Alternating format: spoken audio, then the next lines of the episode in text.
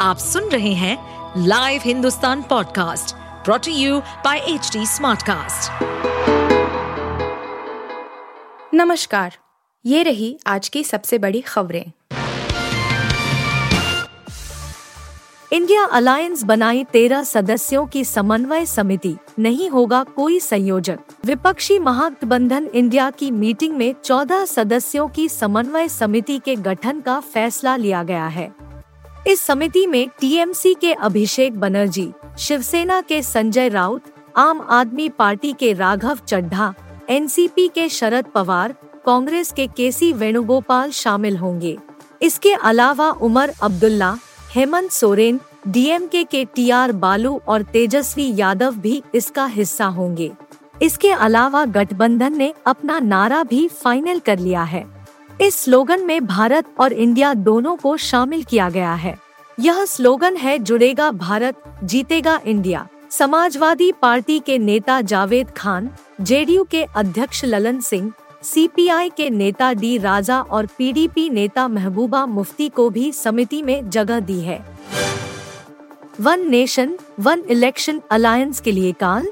समझे बीजेपी का game plan. केंद्र की नरेंद्र मोदी सरकार के एक दाव से देश भर में वन नेशन, वन इलेक्शन पर चर्चा और बहस शुरू हो गई है केंद्र सरकार ने 18 से 22 सितंबर के बीच संसद का विशेष सत्र बुलाया है और निर्देश दिया है कि संसद सत्र के दौरान सभी बड़े अधिकारी दिल्ली में ही रहें।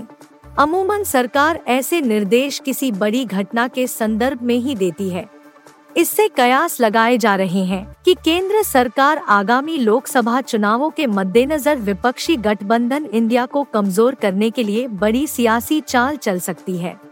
ऐसी सियासी रणनीति में वन नेशन, वन इलेक्शन विपक्षी एकता को तोड़ने में कारगर हो सकती है। आदित्य एल एक मिशन से पहले मंदिर पहुँचे इसरो चीफ अब गगनयान की बारी। चंद्रमा के दक्षिणी ध्रुव पर चंद्रयान तीन की सफलतापूर्वक लैंडिंग के बाद भारतीय अंतरिक्ष अनुसंधान संगठन, इसरो, देश के पहले सौर मिशन आदित्य एल एक के लिए पूरी तरह तैयार है। सौर्य मिशन की लॉन्चिंग शनिवार को सुबह ग्यारह दशमलव पाँच शून्य आरोप श्रीहरिकोटा से की जाएगी। लॉन्चिंग के पहले लॉन्च रिहर्सल और स्पेसक्राफ्ट की आंतरिक जाँच पूरी हो चुकी है।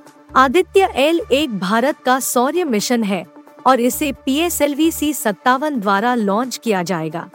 यह सूर्य का विस्तृत अध्ययन करने के लिए सात अलग अलग पेलोड ले जाएगा, जिनमें से चार सूर्य से प्रकाश का निरीक्षण करेंगे और अन्य तीन प्लाज्मा और चुंबकीय क्षेत्र के इंसिटू मापदंडों को मापेंगे। रजनीकांत बने सबसे महँगे एक्टर फ़ीस सुन पैरों तले खिसक जाएगी ज़मीन। रजनीकांत की फ़िल्म जेलर बॉक्स ऑफ़िस धड़ाधड़ कमाई कर रही है। फ़िल्म ने भारतीय बॉक्स ऑफ़िस 325.8 करोड़ रुपए की कमाई कर ली है।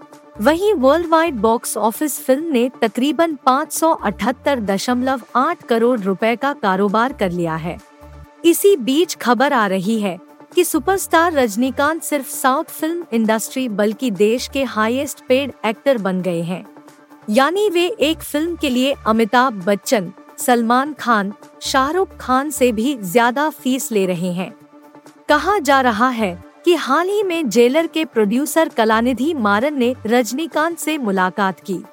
उन्होंने मुलाकात के दौरान रजनीकांत को फ़िल्म का प्रॉफिट शेयरिंग चेक सौंपा। अभिनेता को सौंपा गया प्रॉफिट चेक तकरीबन 100 करोड़ रुपए का है।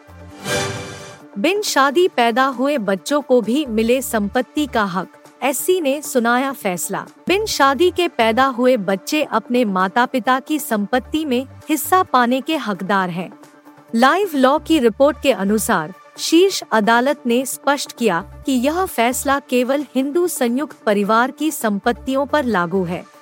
यह फैसला भारत के मुख्य न्यायाधीश डीवाई चंद्रचूड़ की अगुवाई वाली तीन न्यायाधीशों की पीठ ने रेवना सिद्धप्पा बनाम मल्लिकार्जुन 2011 मामले में दो न्यायाधीशों की पीठ के फैसले के संदर्भ में दिया था, जिसमें कहा गया था कि अमान्य विवाह से पैदा हुए बच्चे संपत्ति के हकदार हैं। वह चाहे तो अपने माता पिता की संपत्ति स्वेच्छा से हिस्सा मांग सकते हैं आप सुन रहे थे हिंदुस्तान का डेली न्यूज़ रैप, जो एच टी स्मार्टकास्ट की एक बीटा संस्करण का हिस्सा है। आप हमें फेसबुक ट्विटर और इंस्टाग्राम पे एट एच टी या podcasts@hindustantimes.com पर ईमेल के द्वारा सुझाव दे सकते हैं। इस पॉडकास्ट पर अपडेटेड रहने के लिए हमें फॉलो करें एट एच डी हम सारे मेजर सोशल मीडिया प्लेटफॉर्म्स पर मौजूद हैं।